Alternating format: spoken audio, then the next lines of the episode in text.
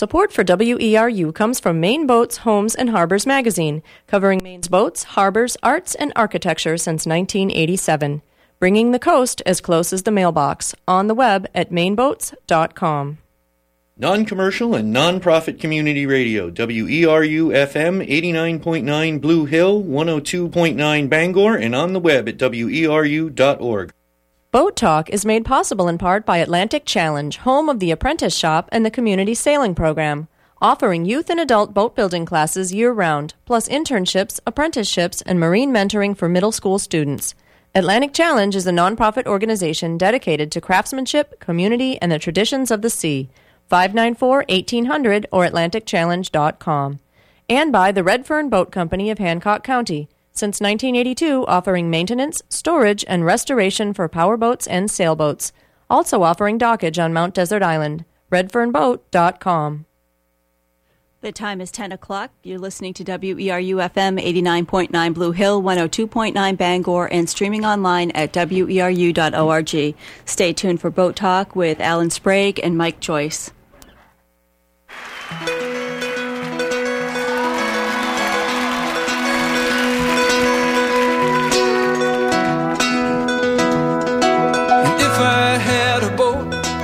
I'd go out on the ocean, and if I had a pony, I'd ride him on my boat. Good morning. And welcome to Boat Talk, WERU's own navally oriented radio call in show that comes to you from the mouth of the Penobscot right straight to your Erie canals. this is Alan Sprague along with Mike Joyce, your host for Boat Talk. It is a radio call in show. Here's the number right now if you'd like to talk about anything that you think is uh, appropriate for a boating show 1 866 625 9378. We have a variety of topics to talk about. We're just going yeah, to skip I, around. I never consult on the puns. I, I eagerly await every Oh, month this- now to find out what it could be and uh, hope to make one myself sometime during the show by accident.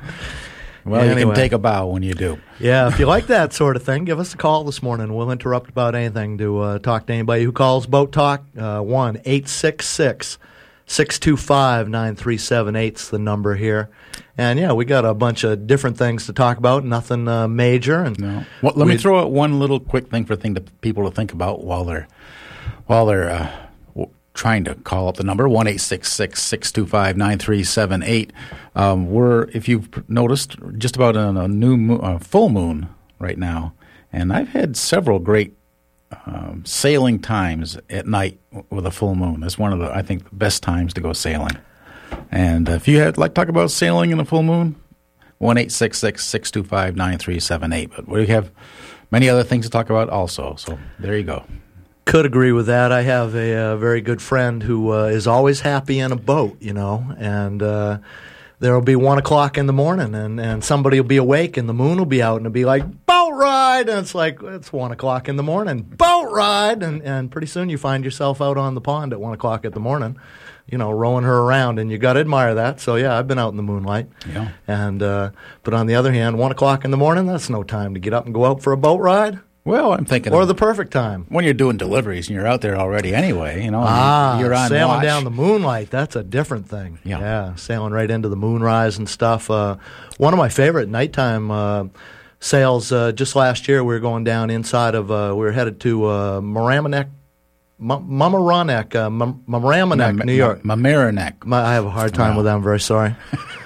Good thing you're not one of those Indians. Yeah, they can't say a lot of Maine names. So anyway, uh, we're going down inside of Long Island Sound at night, and there was uh, just the most intense lightning over Long Island, and it, it looked like nothing more than the end of the world, and, and you know all the bombs were being dropped. It was it was some of the most intense uh, sheet lightning I've ever seen in my life, and and uh, just you know. You see some remarkable things at night. That's right. You see the whole panorama of the island, did you? Oh, uh, um, intense flashes of light. You know, in Long Island Sounds, uh, uh, you're in between two pieces of land there, and I worry about running at night. And yeah, well, yeah, Long Island Sound at night. So anyway, uh, not not where I like to find myself That's usually. not exactly what I meant by moonlight sailing, though. I, you know, I going during a thunderstorm is to be anytime. arc light sailing, and we weren't in that thunderstorm. We were worried about being in it. It was, Mm. uh, you know, like uh, 20 miles off the beam there, and and uh, all we wanted to do was not be in it. But boy, it was something Yeah. to watch anyway. That's the time when you can see St. Elmo's fire too. I believe is when there's a lightning storm in the vicinity. Never seen any of that. I haven't Mm. either, but uh, You say you've seen a water spout though. I have seen several, and uh, yep, that was uh, not a, a moonlight thing. That was out in the Gulf Stream, crossing the stream. You, uh, Hard for me to imagine, and and uh, you know, let alone uh, coming through your neighborhood on land like they have down south just lately. Tornado touchdown. Oh, uh, boy.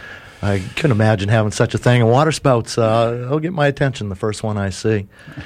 Here's some news: the Kenduskeag uh, Stream Race is coming up this weekend. That's right, coming a up. classic uh, main event. it's going to be the probably the shallowest water stream race on history. It's pretty shallow, and a couple of the other early uh, uh, canoe races this year have been canceled. But uh, they say they have enough water to hold it, and they're going to go ahead with that this weekend. Um, I I think I might have heard that they may not be covering it on the TV this year because of uh, there won't be enough people coming through Six Mile Falls. But I'm not sure about that. It's usually broadcast on the television as well. Just like I say, classic main event. Yes, it is. We do have a phone call. Why don't well, we go let's right to talk that? to them. We'll talk about Kenduskeag after. later. Good morning. Welcome to Boat Talk. Hi, this is uh, Fred in Tenants Harbor. Hi, Fred. Um, three things. Um, I thought I was going to die in a uh, lightning, uh, thunder and lightning storm on the ocean in a little boat. So it's just a matter of timing and distance, uh, whether it's beautiful or otherwise. That's for sure. What was going to kill you? The wind, the waves, the lightning? Uh, yeah, we had it all, and we were in a you know a, a, a 21, 22 foot power boat with lots of power, but still, uh, you know, the, the the the wind and the waves weren't a problem, but uh, uh, it was a bad thunderstorm, and we had a ways to go, and uh, there we were, and uh, so I was uh, I was praying, and we made it, uh, and uh, But you're- character character building. You're traveling with a uh, portable lightning rod, though, right over your head. Well, it's a What's power that? boat.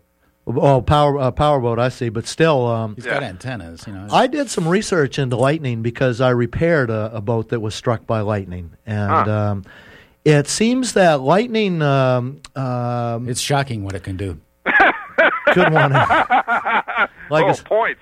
I only hope to. I only hope to do that accidentally. But anyway, um, it it uh, is about electrical potential. Lightning will seek out uh, a place to go to uh, uh, make the potentials, make the all the charges even. You know what I'm saying? Right, Things go from uh, uh, you know high concentration to a low concentration sort of thing, and you can be attractive to lightning, or you can be unattractive to lightning. Right, right. know?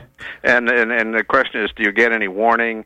And uh, I wonder about diffusers, uh, how good that they've proven to be or not. Uh, I wonder about those too. uh, I did a repair to a uh, classic John Alden sloop uh, built in 20, 1922, I think it was, and it was sitting on its mooring in East Blue Hill. And a fellow looked out in the morning, thought it was a little bit low in the water, and it had been hit by lightning in the middle of the night. And what it did was hit the mast, pretty much blew that up like a banana peel uh, opening, went down the mast uh, and also down the chain plates. Um, blew out a bunch of bungs, uh, some seam compound. Uh, it uh, what it do? It it, uh, it blew actually blew some some chunks of wood out of the inside of the boat, and uh, not to mention the outside. So I had to build her a new mast, and into that mast I I. Uh, Put a brand new, very heavy zero gauge cable, just heaviest cable I could find. Run it up to the top. Was going to tie it into the mast step, and I wanted him to put a diffuser brush up there. And again, that is about taking your electrical potential and making it, uh, you know, uh, fuzzier, making you less attractive right. as a place that the lightning would want to go and seek out. So I, I checked into that, and people have different opinions. Yes, they're great. No, you know, who knows? Um, and I asked the fellow. He says, "Do you think I need one?" I, you're the guy that's struck by lightning. Well, the old never strike twice. thing. Yeah, I mean, you know, that's I can't answer that question for you, and we didn't put one on there, and I guess the boat's been fine since. So Uh, and um, uh, two questions before I go. Um, raw and bus.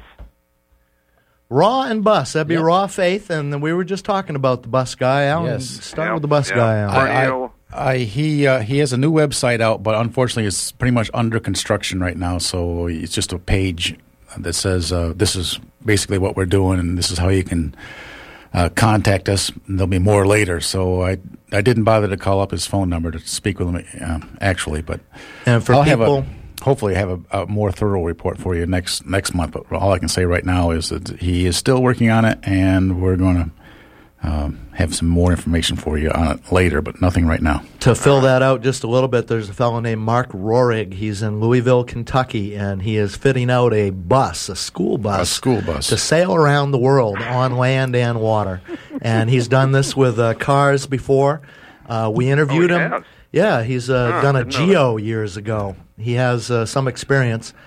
And uh, what about two years ago now? We had him on one one uh, morning on a phone interview. Giffy Full was in here, the famous uh, marine surveyor, and I gave Giffy material from the website printout to begin with. I said, Giffy, check this out. We're going to talk to this fellow this morning. He looked at me. He says, "He's not going to like to talk to me." He says.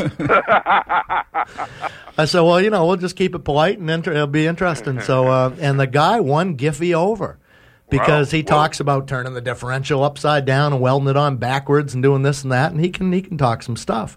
And Giffy at the end says, uh, "Well, I wish you luck, and we'll see." Giffy said, making a pun himself.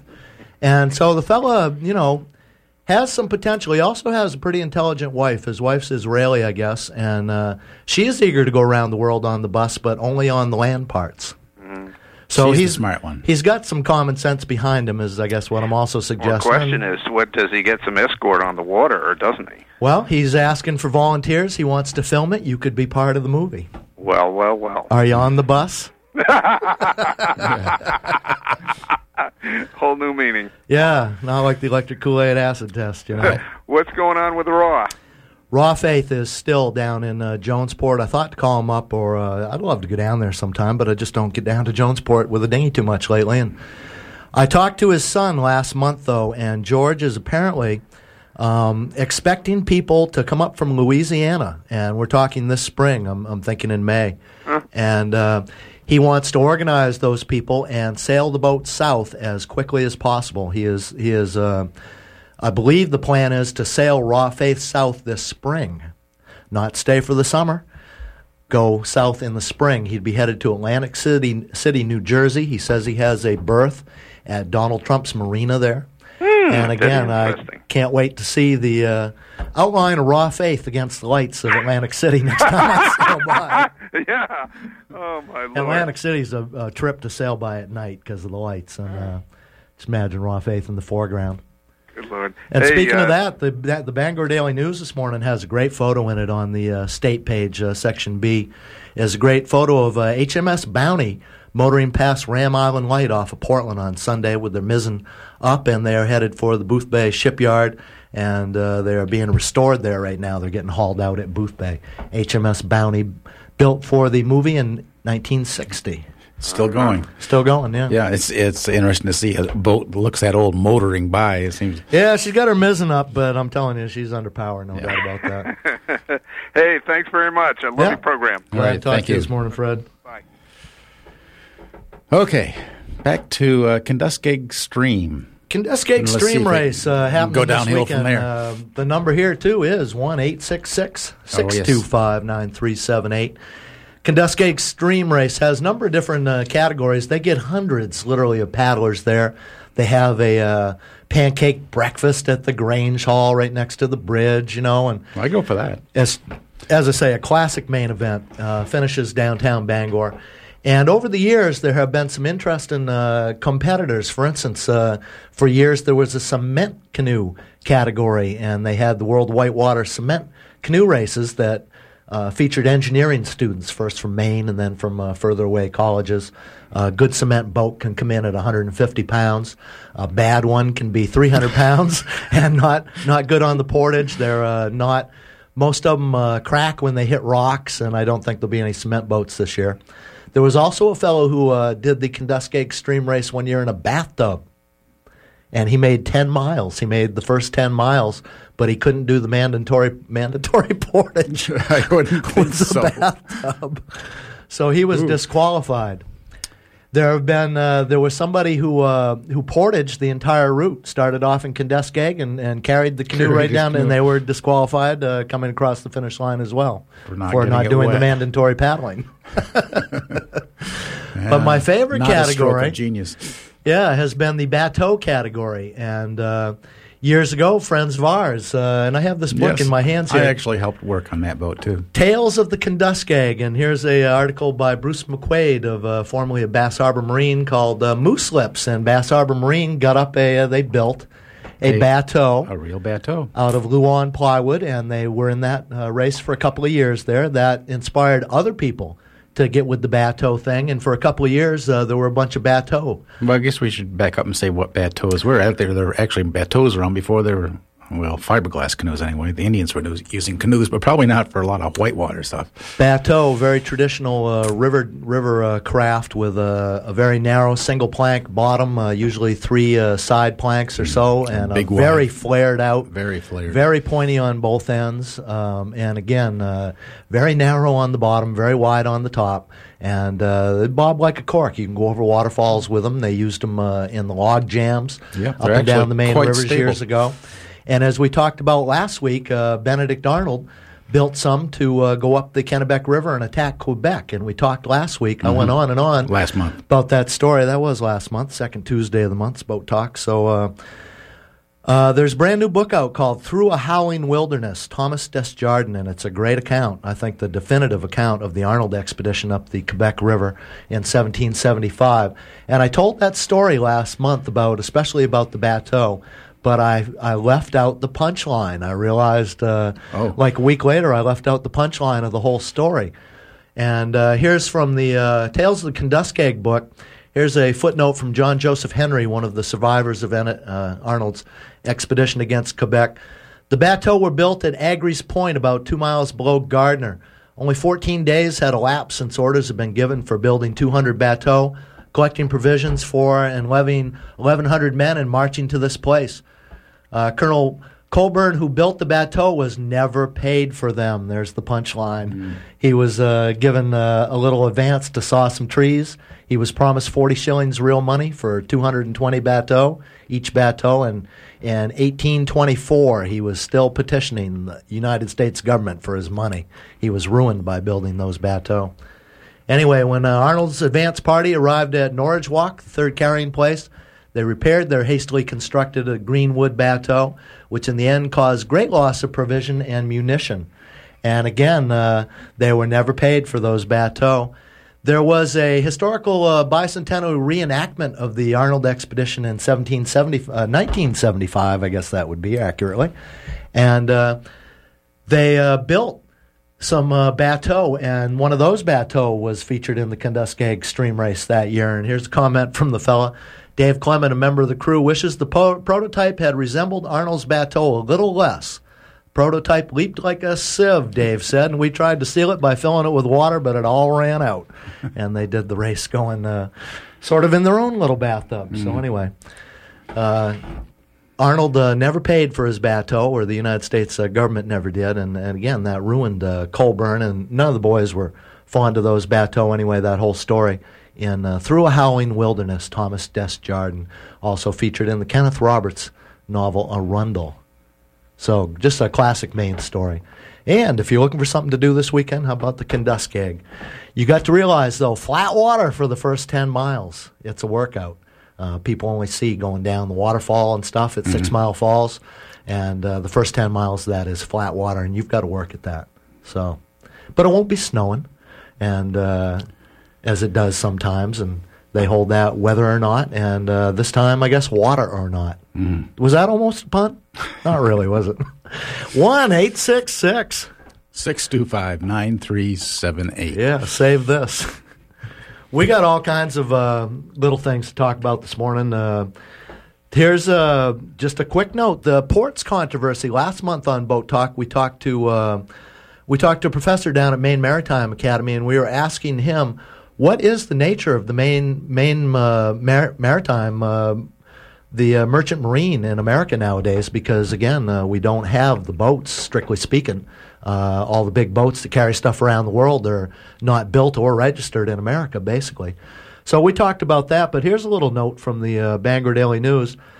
Uh, Pacific and Orient line, which is being uh, bought up by Dubai Ports World, and uh, caused the big stink about uh, whether or not they were going to run some U.S. ports. Well, I think Dubai now has said they're not going to go. Well, they've backed off of that, but that company, uh, they move the containers in the port of Portland, Maine. They move uh, 2,500 containers a year in the port of Portland. So we're kind of connected to that too, Yeah. kind of tangentially. that. Yeah. Well, we got another phone call. Let's talk to them. Okay. Good morning. Welcome to Boat Talk. Hi, my name's Joanne Mosswild. I'm the president Ah. of Come Boating. Joanne, Yes, right on time. Glad to talk to you. Thanks for calling. Come Boating is a pretty cool uh, uh, organization down in the Belfast area. It says here the mission is to create educational boating related programs that serve and broaden the maritime heritage shared by the Belfast area community and strengthen our connections to the sea. What do you actually do down there, Joanne? We do a lot of boating, and we try to get as many people out on the water as possible um, for little or no money. Um, we do rely on donations and membership fees, but uh, for the most part, we want to get people out on the water who might not otherwise have that opportunity. We have both rowing and sailing. Um, free rowing trips go out most mornings at 6 a.m. and most evenings at 6 p.m., and that starts around mid June. And all you need to do is come down and sign up with us. Let's talk about your infrastructure there. The Belfast waterfront, nice place. They just uh, built a new uh, uh, docks down there, and and uh, you know that's that's a nice area. You got the Belfast Boathouse. You guys actually built your own boathouse too, didn't you? We, uh, the city was very, uh, very kind to allow us to build a boat shed. It's a, it's a storage place for us, and also a place for the community to come to see what events might be happening. We'll be posting our information there, and that is right same uh, area as the harbor master, right there at the boat launch. So you got a great spot. Let's talk about the fleet now that we store in that shed. What do we got for boats? Well, we have five nutshell prams, which we use for our children's sailing program. We have a 20 some foot Drascombe, which is a centerboard boat. We use that in both the children and the adult sailing programs. And we have two 32 foot uh, rowing gigs, uh, each holding six people and a skipper. And um, those are all kept right down at the waterfront in the water all summer long. Now let's focus on the gigs for a second. 32 foot rowing gig, that's a traditional craft meant to move the captain quickly from shore to boat. And uh, they are sleek. Uh, like I say, uh, what's the horsepower on one of those gigs? Uh, six human power. Takes six people to move the boat. Um, and we do race them some, but mostly we go out for pleasure rowing. There is a, a small contingent of people who are really into racing. Um, also, there's a skipper on board, and that's a trained person. So anybody who wants to row can come. They don't need any special training. They'll be told everything they need to know. How do you find out when that might be happening? We publish our rowing schedule usually late May, early June in the local Belfast paper. You also have a website here, uh, comeboating.org. Right. Yeah. And uh, how do those gigs handle? Well, they're pretty stable. Um, how fast can we go? I think last year during our race we went seven knots. Um, we take them out in most kinds of weather. If it's too windy, they're a little difficult to handle, but most of the time we're just cruising out to the monument and back, and we don't have any trouble. Does it have Um, a uh, does it have a rudder or the the rowers steer it? Uh, it, it does have a rudder. Those uh, don't turn on a dime. Uh, long. Oh, sure they do. They do. Oh, yeah. Nine cents change. If you're if you're good enough, you can turn them on it. Right. Yeah, you probably get your the one side going forward and the other side going back. You could probably Yeah, and use the rudder too. Um, but I mean, there are there are special techniques you can use to make better turns. Um, they they do get going though, so you need a little bit of time to slow them down. So not only fun can be a learn, uh, lots of chance to learn on those things. So yeah, you- and it's it's very good exercise too. no doubt about it. Um, the boats in the water, you just show up and you can get your hour of pretty good exercise just by coming down to the waterfront. yes help exercise to help prevent getting a stroke. he Oh, done that it. was good fun. he done it again. so we got a great waterfront. We've got a nice little fleet. Uh, you've got to take care of all those boats too. Uh, is there room for volunteers to kind of help out with that end of it as well? Yeah, actually, we are getting our fleet ready, um, working on Thursday nights at the Waldo County Votech School. Uh, anybody who's interested in participating in that can call me, um, and I'll give some phone numbers at the end here. Um, also, we're going to have a major work day on May 6th and May 13th, all day working on boats. Um, we all, we have a lot of volunteer help for this. We do need um, donations to help pay for materials needed to keep the boat in repair and also to pay for our boat insurance. What's your favorite thing about being associated with Come Boating, Joanne? Um, I like hanging out with my friends and being out on the water. It's just uh, inherently relaxing. It's uh, you know, uh, people are hard pressed to be ugly around the waterfront there, and you know, it's just a good environment to be in with happy people, isn't it? It, it's also great to um, pull people into the organization who might not otherwise do this kind of thing because they think they can't afford to be on a boat or they've never done it before. So I really like the teaching aspect too. Now, the membership uh, for Come Boating is fifteen dollars. That's for an individual and thirty dollars for a family. Yeah, that's that's uh, that's quite affordable, Joanne. Uh, how's the organization? Uh, you know, is the organization well afloat? We're doing a great job this year. We just got um, in, we just finished our donation drive for the spring, and we got more than we got last year. We have enough to pay our bills this year. We want to expand our fleet a little bit, um, and we need to keep the boats maintained. So donations and memberships help with that.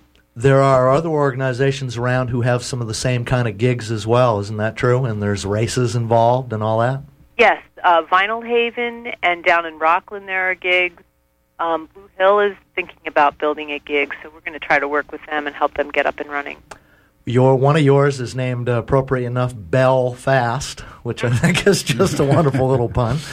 And uh, my mother was uh, having dinner in Portland uh, down at the boat show uh, just recently, and at the next table was a French Canadian fella, and he claimed, if Mum has this right, that he is building a gig in Quebec. And he claimed that he was the only wooden boat builder in, in uh, I believe, the city of Quebec. So, uh, All right. yeah, maybe one of those will be showing up soon too. Anyway, that's what I heard. That would be great. We do have a sailing and a rowing regatta during every season, and we invite people to come from wherever to join. Pretty cool. Have we left anything out, Joanne? Well, I would like to give some contact information. There's our website, www.comeboating.org. Um, a couple of phone numbers. If you want to get involved in the boat maintenance this spring, you can call me, uh, 338 9686 or 338 3466. And um, if you just if you live in Belfast and you want to just come on down to the boat shed, um, as the weather gets warmer, we'll be posting things on the boat shed regularly. And again, you don't have to live in Belfast. You just have to sort of show up there. That's true, isn't it? That's right. Yeah. And we do recommend that people sign up for rowing um, so that you're assured a seat for that particular rowing time. And that sign up happens at our boat shed, too. Well, thank you very much, Joanne. Great. Thanks a lot. Thanks, Yeah. Joanne. Putting people in boats, that is a very cool thing, uh, kind of grassroots boating, and you got to admire that. Comeboating.org uh, once again. Now, the phone was ringing a minute ago. Somebody standing by there? Guess not. My name is Cullen. I'm calling Oh. from Atlantic Challenge in Morning, Rockland. morning, Colin. Speaking of uh, places that connect people with boats, Yeah. Yeah, Atlantic Challenge uh, on on Route One down in Rockland. There, Alan and I were down uh, a month or two ago for a lecture uh, by Steve Callahan of uh, Drift fame, Great. and uh, that lecture series was so popular. They turned away a couple of dozen people that night. Alan and I couldn't get into the lecture. We just hung out upstairs and, and hung out with people who couldn't get in. We had a great time. Good. That's, good. that's a great facility you've got down there. Well, thank you. Thank you. Yeah, I just wanted to call in and share some more of the opportunities that we have this summer for uh, for folks to get on the water as well. Well, tell us about the Atlantic Challenge. A couple of things going on down there. Uh, you want to start with the apprentice shop? Yeah, first, if I guess for folks who, who aren't that familiar with us, we're a nonprofit wooden boat building and restoration school right on the waterfront. And about seven years ago, we started a community sailing program well for both youth and adults. Um, apprentice shop, we're, we're doing some stuff this summer with um, boat building, shorter classes in conjunction with sailing. You could do a half half day of boat building and half day of sailing, getting on the water and actually building them as well. Um, in the community sailing program, we're going to be doing a bunch of stuff kicking off um, real soon here within a month with the high school racing team and the after school sailing, which lets kids come down and sail Tuesday, Wednesdays, and Thursdays um, for a small fee and keeps them busy in the colder months as we gear up for summer. There you go. What kind of uh, boats do you have for your fleet down there? Uh, we range anything from dinghies, eight foot sailing and rowing dinghies, on up to this year we're going to have a 40 foot schooner down here off uh, off of our mooring field for use as well. So No anything kidding. from We'll be yeah, over. Yeah, we'll be right over. It'll be great. It'll be great. Um, yeah, but just uh, the summer season, we're adding some new stuff as well for family sailing. Will be new this year, so parents and children can come down together and get on a keel boat um, and learn together on one boat. Um, and everything from full day sailing to half deals, half day deals, whatever tickles your fancy. How do people access the place, let alone if you're driving through Rockland, uh, just stop by and, and uh, walk in. You got a great lobby library there and stuff, but how do, how do people access the place otherwise? Phone number and website? Uh, phone number, you can reach us 594-1800, or the best and probably easiest way is to go to our website, which is www.atlanticchallenge.com, and that'll show you everything you want to know about the apprentice shop, um, the last of our lecture series, which is tomorrow night, and all our community sailing program classes. It's got the full schedule and prices and dates. Don't have the schedule. Who's speaking tomorrow night? Skip Bracy. Skip Bracy, yep, pilot. Up, up Um, in Upscott Bay Pilot, yeah. So it should be a good one. Last one of the season. What do you do down there exactly, Colin? Uh, I am the waterfront programs coordinator. Oh, good job. What's your favorite part of that? Being near the Favorite part waterfront? favorite part is today, uh, uncovering boats in the sunshine, not a breeze up yet. So that's, that's my favorite part so far. Uncovering boats. Now, a fella called me about three weeks ago and says, I'm going to uncover the boat. I forbade him from uncovering the boat, and I was so happy when it snowed in between now Yeah. and then. But Yeah, now I'm thinking it's it's it could be time, but we could get 10 inches of snow next week, you know. We we very well could. It is So- April. Uh, you know, it's not really quite time yet. As I just uh, that was going to be one of the questions this morning. Is it is it time to uncover them yet? And you're saying yes. So. Oh, we've stepped several and have launched one already. Well, Yeah. Alan's talking about uh, Morris Yachts uh, service yard there, and they they've got to get them in the pipeline and keep them coming out the other end, starting early. Yeah. Yeah. Most people, uh, you know, uh, officially, of course, the boating season doesn't start till the Fourth of July, but unless you're people who know better, um, which is the the boating season can be any time. Colin, thanks for calling in this morning, and uh, Thank you for having me. Atlantic Challenge is just another place where you can access boats and water and happy people, and it's just a very cool thing. Great. Thank you. Yeah. Thank you. We're about uh, a little bit more than halfway through boat talk. It's been fairly painless so far. I haven't come up with a pun yet, but if I think it's uh, kind of like trying to see a lighthouse at night. You gotta, you can't look right at it. You gotta look beside it, and It's then maybe happen. it'll come to him. One eight six six six two five nine three seven eight. You uh, have any help for Mike? Here's a uh, another interesting. Uh, where is I got to find the uh, proper uh, piece of paper here? Yeah, Windward Passage, which is part of uh, the organization Sail Maine, is trying to get people to go sailing to. They are having a pretty cool uh, uh, thing this summer where they are trying to get students. This is a co-educational program open to any students, anybody 14 to 18 years old. And what you'll be doing is uh, either going out on the schooner Bowdoin or on the schooner Nathaniel Bowditch. And uh, there are 10 berths available on the Bowdoin and 20 berths available on the Bowditch. Uh, Bowdoin's going out 3 to 6 July, and Bowditch should be going out 4 to 7 August. Now, uh, they have scholarships for this, and uh, typically uh, you can get a scholarship for 50% of the cost. That leaves you $250 to pick up on your own, but they will not turn anybody away. If you can't afford that, um, they will figure it out how your kid can get out on that boat. Anybody, 14 to 18 years old.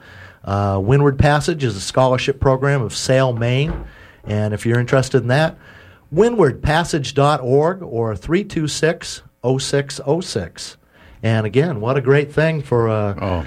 Imagine how what a good time those No kids matter will be No matter what the cost, that'll be an invaluable education to get out on the water for those. Oh man, my dad uh, years ago worked for uh, Channel Eight Television in Poland Spring, Maine, uh, Mount Wa- off the top of Mount Washington. Oh, that's And- where this comes from. Yeah, they had a um, they had a uh, thing where the schooner, uh, oh not Bounty, uh, Bluenose out of Nova Scotia, was coming to Portland and they were going to do a film piece on it for Good Morning America. So they needed people to ride the boat from Halifax to Portland. And my dad went on that cruise. And how hard did I try to get myself on that boat? I still resent the fact that I didn't get to go on uh, the Bluenose from Halifax to I wonder if Portland. that boat's still around. It is, and they've uh, redone another one. The original one got a little soft. Yeah, she got a little rotten and stuff, and I, I think they've built a new This was one. the original that your father went on? Yep. Oh, I Yep. didn't realize that. it Schooner lasted Blue. Nose on the uh, Canadian Very Dime, fast uh, old shipping boat, or yeah. fishing boat from fishing boat, famous for the old schooner races they uh, used to have with the Gloucester fishermen. Yeah. Yeah, and uh, Bluenose was undefeated, but you know uh, we're not talking. Uh, they beat the Americans every time, are we? Because uh, so anyway, here's another interesting one: uh, LNG for uh, purposes of uh, you know just throwing it out there. The Canadians are building two LNG ports, uh, one in St. John, New Brunswick, and the other at Point Tupper, Nova Scotia. Uh, we are proposing to have some. Uh, there are th- more than one proposed down in Passamaquoddy Bay, down in the Eastport area. And uh, there's a big furor over that, whether or not that's appropriate. And the Canadians have chimed in and saying that they want to limit passage through Head Harbor Passage, um, declare these these uh, vessels to be dangerous vessels, and and deny them passage in those international waters in between Canada and America. There, it's actually quite narrow. You come around the top of um, Campobello Island, and you have to uh, go around that. And as you come uh, around the top of Campobello Island, Eastport is just dead right in front of you, a few miles away, and the uh, LNG tankers would be going off to starboard, off to where. Uh, oh, uh, what's the name of the town over there? I can't. I'm looking too close at it. No, the uh, Canadian town. Uh, Oh, yeah. I'll think of it in a second. Uh, St. Andrews, you're over over that way, and uh, again, they are are proposing that those ships will not be allowed in that international passage. But that's uh, created quite a stink. Now, imagine denying international passage to a commercial vessel, and what the worldwide implications of that might be. You know, Yeah. there's lots of narrow passages yeah. that uh, the Straits of Hormuz, just for instance. Gibraltar, Suez. Yeah. Yeah. So anyway, that's in the news right now about the LNG thing, and uh, you know we won't talk more about that unless you're interested in it. And the number here is this morning at Boat Talk, and we'd be glad to have you call one eight six six six two five nine three seven eight. All right. Um,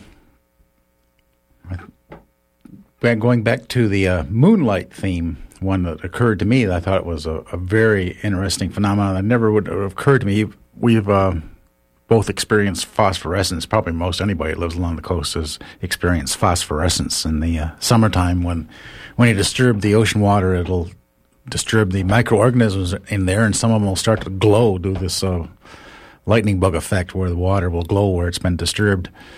You can kill a valuable time on a night watch, hanging your head over the Oh, transom and just watching that stuff. It's like I- the aurora I admit, borealis. I admit it's, that. it's amazing. Just tripping out watching it, you know. But uh, during a mid uh, moonlight cruise, uh, ghosting along, making a little phosphorescence with the boat, all of a sudden these streaks started flying through the water, and it was dolphins Oh, cool. coming coming to the you know to the boat from various angles and going underneath the boat. It was uh, it, it at first it reminded me immediately of the uh, World War II movies we used to watch as a kid when the torpedo was coming in.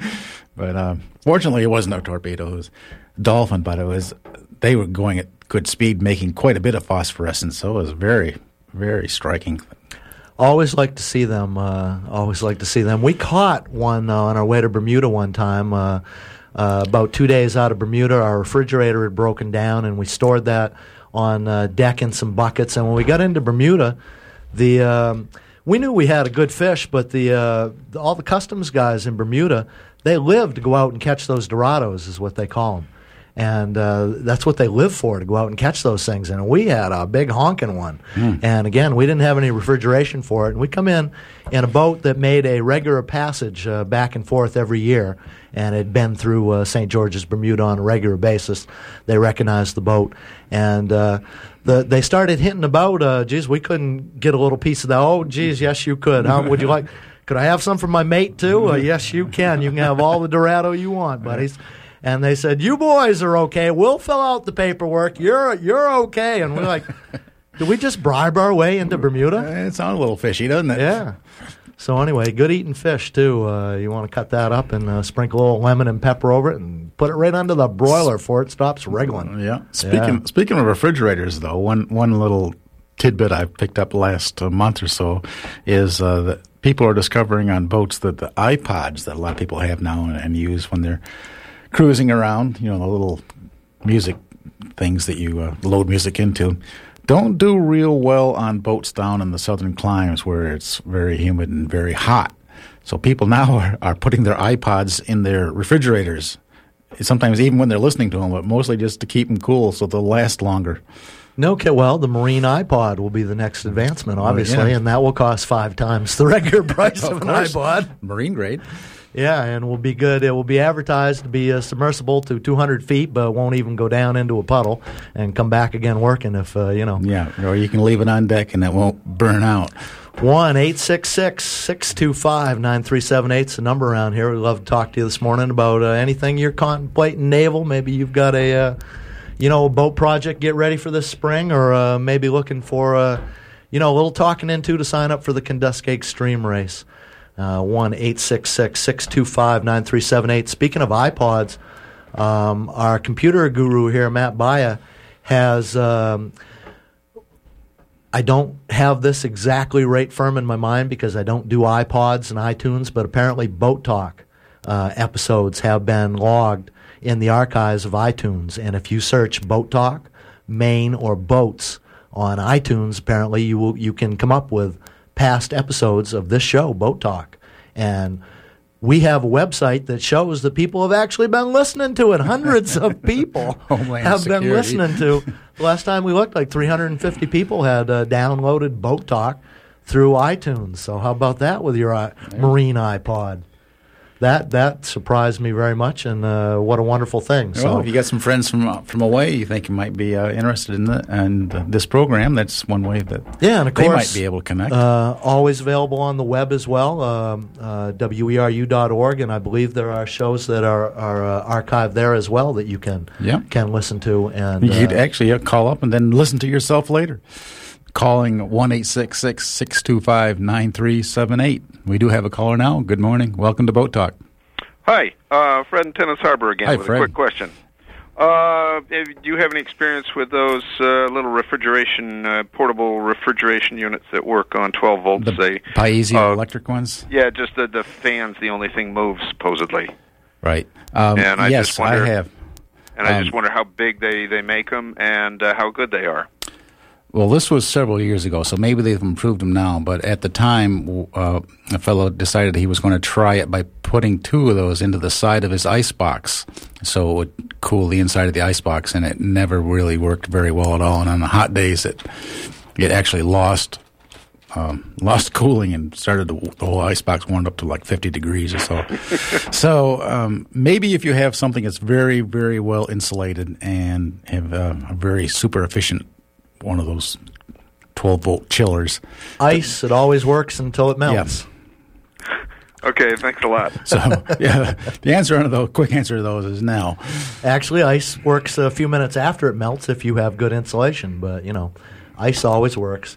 Keeping things cold, uh, you know, and uh, store food storage on the boat always the problem. And in the uh, past years, people uh, going long distance used to Vaseline their eggs, for instance, and store them in the bilge and hope that they didn't go bad. You know, a lot of ways to approach. Uh, uh, the uh, a lot of other uh, old old sailing stories I've been reading recently. A lot of them, uh, you, the provisions just aren't fit. You know, you get a barrel of salt meat when the uh, meat was killed in the summertime and, and not salted properly, and you're down the other side of the equator with no port in sight, and you've got green beef and green water to drink. Uh, you know, it can be a problem. One uh, ice related thing that uh, I did a few years back was with, we had delivering a boat that had a freezer right on the boat. So we thought, well, we could make some ice in, in advance for the ice box, and rather than just making ice, why don't we freeze some of these uh, uh, boxes of milk that you can get the you know the sanitary boxes, that you- Okay. and put those in there, and pack them up to freeze them, and Good thinking so far. uh, yeah, well, a few days out after offshore, offshore, we decided we were going to start pulling up some of those ice boxes. They exploded. They well, they didn't explode, but they expanded enough so that we couldn't get them out of the freezer without defrosting the freezer. They'd actually wedged themselves right in there. So they worked too. It worked too well. Yeah, That's a good one. yeah. One eight six six one eight six six six two five nine three seven eight. Boat talk here this morning. Another thing we like to talk about boat talk uh, all the time is the economics of the boat industry and the boat school down in Eastport. Uh, Representative uh, Kevin Raye of Eastport and Dennis Damon, who is uh, from Hancock County here, have uh, got up a bill to fund the boat school as a part, ongoing part of the uh, state budget. And I wish I had that with me here this morning so I could read more to you about it. We tried to get a hold of Kevin Raye to speak about that this morning, but didn't work out. But anyway, there is uh, activity down at the boat school there, and it's sort of been rescued for the present time, and they are trying to get it funded, and we are all in favor of. Uh, you know, the fact that the boat industry is a, a very important piece of the economy down here. And as we've talked about on Boat Talk in the past, in a way, we have a, a worldwide reputation as boat builders, but not so much a local reputation. And here's a great little uh, program in the Northeast Harbor School, uh, the uh, eighth grade down at the Northeast Harbor uh, Junior High School down Mount Desert Island has got up a uh, program where they the kids are building boats and they have got some experts involved. One of our favorite people, Art Payne. Art has been on this show two, three different times. Art, we had Art on a bunch of times for a while. and We got to have him back if we think about it. Um, Art went in as a boat designer and artist and uh, told him about how to design boats. Doug Foster of the Mount Desert Boat Company and uh, boat builder Carl Kelly also consulted on this. And the kids also went up to Morris Yachts in Trenton and they observed the building of boats right from the mold, okay, which needs to be uh, polished up, and then you lay some, uh, squirt some gel coat into it, and then you lay some fiberglass cloth and all the gooey, sticky stuff there, and then you get that out of there and start building the inner guts of the boat. And they took the kids right through the entire process. Now, these kids are building their own boats. They're building fiberglass boats. They're building a mold first. First, they build a plug. Then they build a mold. Then they fiberglass the thing. Then they finish it off. And then they're going to have races. That's a great idea. Yeah, and the race is uh, sort of modeled after the uh, America's Cup. They're being called the Teacup competition, and uh, you're going to have the world's fastest pond boat. And the kids are just so into this. And uh, some of them, their their uh, parents work in the boat industry, but they'd never seen what their parents do.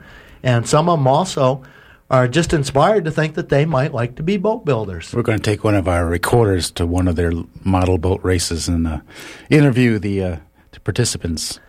That would be good fun. There's uh, one kid here who uh, used to go out lobstering with his grandfather. He says, I'm not much into uh, sailboats. I'm into motorboats. So uh, they've got different kind of propulsions uh, involved. And here, this kid is working on a system to puncture uh, butane cartridges, I believe they are.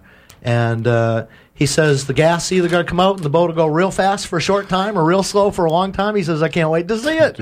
and he's just right beside himself, and that's a wonderful thing. Yeah. And the Well- teachers hope to uh, do this again in the future. And again, at least one kid has talked about being a boat builder, and it's given the kids another door into their future and just a fantastic experience for everybody. We'll have to continue on this. We do have a phone call, though. Cool. Good morning. Welcome to Boat Talk. Good morning, guys. It's Gray Hi, from Gray. Hancock. How you doing? Um, well, continuing the, uh, I guess butane is the segue. Um, talking about the uh, LNG things, uh, you you mentioned that uh, you were wondering at the prospect of denying commercial uh, uh, shipping into into uh, an international passageway. I I would like to remind you that when they were pro- proposing the oil refinery down there uh, in the 70s, the, the reason that it was killed was because the, the navigation was so iffy in that area, and the and the requirements of the large ships is, for sea room is, is is so huge that it just it just didn't pass. And I don't see that anything's really changed there. So I'm not sure that that's going to be a hugely new issue, uh, except that maybe the Canadians are putting their foot down, and that people here, patriots here, will put make a lot of noise about that. Now, Um, th- these LNG boats are especially large, and they're making them larger uh, Yeah. all the time. But uh, Eastport is a major port, and large ships go in and out of there as as uh, we'd like basically more large ships to go in and out of Eastport. Um, they have two piers in Eastport. If you've never been down there, they have what's called the front pier, which is uh, in the front side of the town where all the fishermen are, and there's a, uh space alongside for a uh, ship to come there. But on the back side of Eastport, at Estes Head, over by where the boat school is, they've built a whole nother pier with some large steel buildings because as a port, they have no storage there. And again, uh, that's part of what used to be the three port strategy in Maine Portland, uh, Searsport, and Eastport. And uh, that was when I guess we thought we'd be exporting natural resources and stuff. But of course, that's kind of a, uh, you know, is that, that game is changing. So there's, all I'm saying is a little contradiction there that Eastport already is a major port, but we don't want, uh, you know, again. Well, it's a question of the hazardous material. It's Yeah. not a question just of the size of the ship. If, And the- again, a if, bigger, if it were different ship. hazardous material on smaller ships, it might be able to be done. But it, when you combine uh, uh, uh, the the LNG, which could really be a problem, or oil, which would, uh, with the currents, would spread right down the coast if there was a major spill up there. Um, Apparently, you, you really have to be, you really have to take a second look at the size of the ships and the, and in, in relation to the navigation there. Apparently, a spill of LNG is not going to uh, pollute the water. No, because no, no, It'll but- come out and flash into a fireball and evaporate what water uh, you know is is there, I guess, and uh, it's going to be an incineration problem, not a mop up. Problem. Right, and that's what and that kind of potential, no matter where it is, is the reason for not taking it into a into a dangerous passage. That's that's all all I'm saying. Yeah. Uh, mostly, I want. I don't know. Um, I've been away for a while, as you know, and I don't know what you talked about about the uh, the whole flap over the Dubai uh, taking over the the port management. Um, I don't know what was said on the show before, but uh, my hit on this is that this was a whole lot of nothing, and and I mean, really, what are they going to do? What could they possibly do that would that would uh, threaten the the U.S.? I mean, immediately they do something, the U.S. will take the Coast Guard will take over management, or somebody will take over management. I mean, it's I don't see that that it ever was really an issue except in the minds of, of people who wanted who needed an issue to make some noise on to distract from some other things. And I just don't I just don't understand what they could possibly do except maybe get a little bit of information about our our commercial uh sh- shipping stuff, but that's most of that's pretty much available anyway. The And, only um, idea I had about that was to sort of analogize it to the mob moving onto the docks. You know, you've got companies uh, running the running the docks, and you know they've been. uh, Let's face it, the mafia used to be all over the docks, and I don't know if they are nowadays or not. But the reason they were down there is because they can, uh, you know, plunder at will, basically, and it's kind of a, uh, you know, transitional uh, world where a lot of shady things happen. Apparently, so. I agree with you, but I don't. You know, I don't see. I think I don't.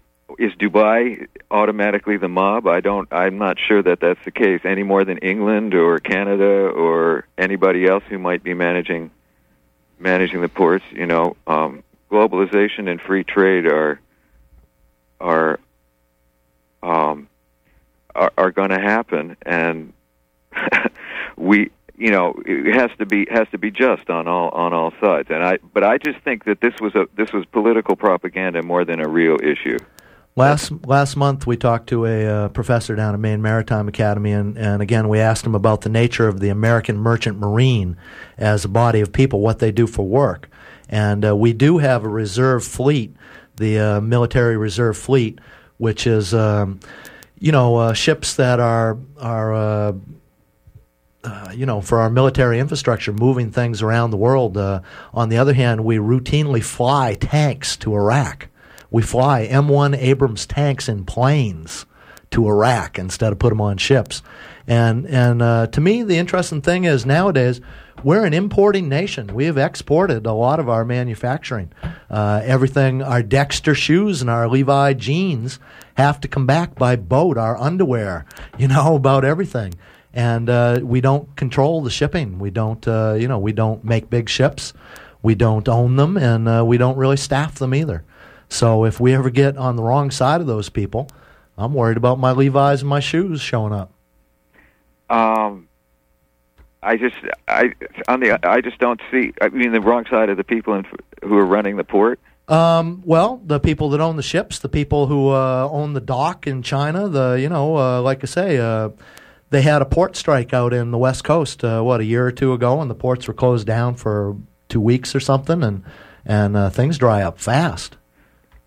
You know, if if if uh, if a foreign owner of of a management firm that was managing the ports did something like that, they wouldn't last more than two days before something would be done about it. I, I really don't think that's an issue. Well, uh, like I say, I'm not. I mean, uh, they could hurt us, but they would hurt themselves more. And and I just don't. I don't see that that that that's really that's really an issue. I think it's it's it's uh, it's just talk by um, people who who are, are xenophobic about about the rest of the world.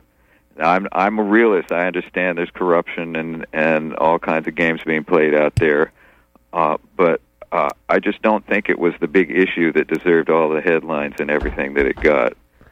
I was just pursuing the globalization part of it, you know. Like I say, uh, more stuff is moving around the world nowadays, but we don't really control that end of it. As, as and uh, nobody, the truth of the matter is, nobody controls all of it anymore, and no, and fewer, and there's going to be less centralized control, in spite of the fact that corporations are getting bigger. Go, it's going to be less and less centralized control, which means that that it's not going to be nobody's going to be in control whose interest it is to disrupt everything. I mean, I, you think about people talk about China uh, uh, owning all all of our debt and then having us uh, over a barrel, so to speak.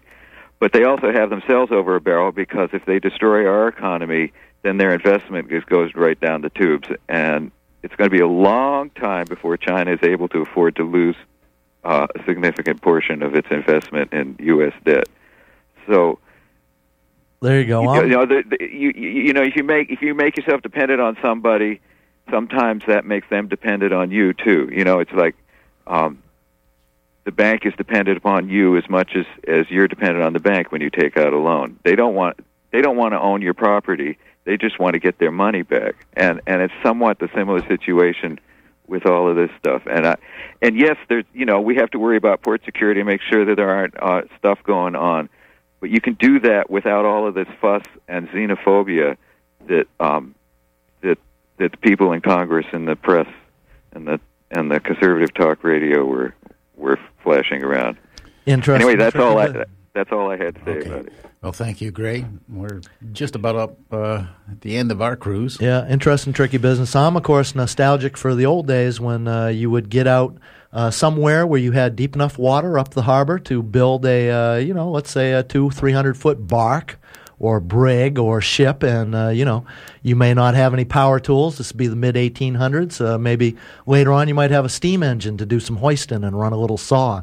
But the boys outside would lay the keel, and about a year later, they'd launch the thing, and then they'd fill it up with stuff like pulp or uh, lime or uh, you know blueberries or some damn ice, and sail it somewhere uh, around the world. Or they'd go. Uh, just reading about a uh, old captain from uh, uh, Blue Hill, Candage, who run around from uh, 1826 to 1867 when he retired, and uh, after he left Blue Hill, he didn't get back for like uh, 14 years the first time, and, and one load would lead you to New York. And when you're in New York, you find something else to carry. Now you're in South America. You hear there's something over in Shanghai, so you head over there, you know, and you just bop around the world in your home built, basically a, a wooden boat, delivering stuff everywhere. There was the old, all this globalization, sort of old school in a lot of ways, but of course we can't build a big wooden boat like that on the side of, you know, with hand tools anymore. And on the other hand, they just built the uh, Godspeed down in Rockland, uh, Rockport and launched that. 40 ton recreation of the Jamestown boats. They're building a half size one in Boothbay right now, Discovery, another one of the trio that came to Jamestown. These are all built out of modern materials, all epoxied and bedded. And, and imagine those old English guys if they could see these new boats with the nice diesel engine. Well, that's about it for Boat Talk for this week. And uh, thanks to uh, Amy down in the engine room for running us all together. Stay tuned for Jim Pahoosh coming up next on, on the wing on WERU FM Blue Hill 89.9 and 102.9 in Bangor. For, for Mike Joyce, this is Alan Sprague. Talk to you later. I'd sure enough be single. I couldn't bring myself to marry an old it just be me and Trigger? We go riding through them woods. A boat and on the sail. And if I had a boat, I'd go out on the ocean. And if I had a pony, I'd ride him on my boat.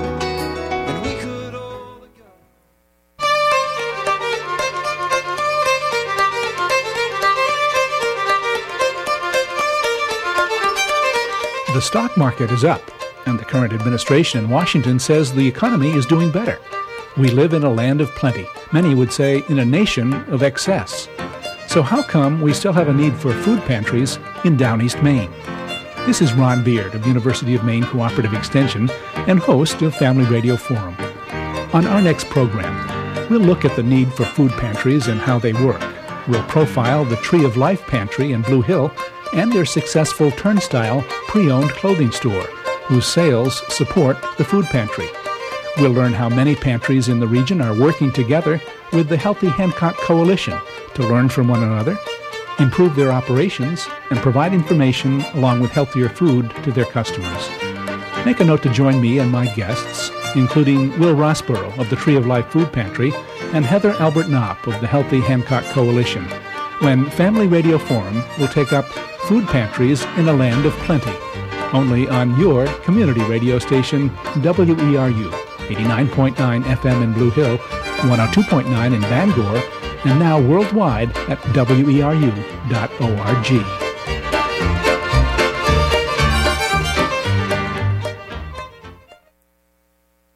This hour of Boat Talk is made possible in part by Gambell and Hunter Sailmakers, making sails for classic boats, cruising boats, and the Maine windjammers for over 20 years. Near the harbor in Camden, gambellandhunter.com.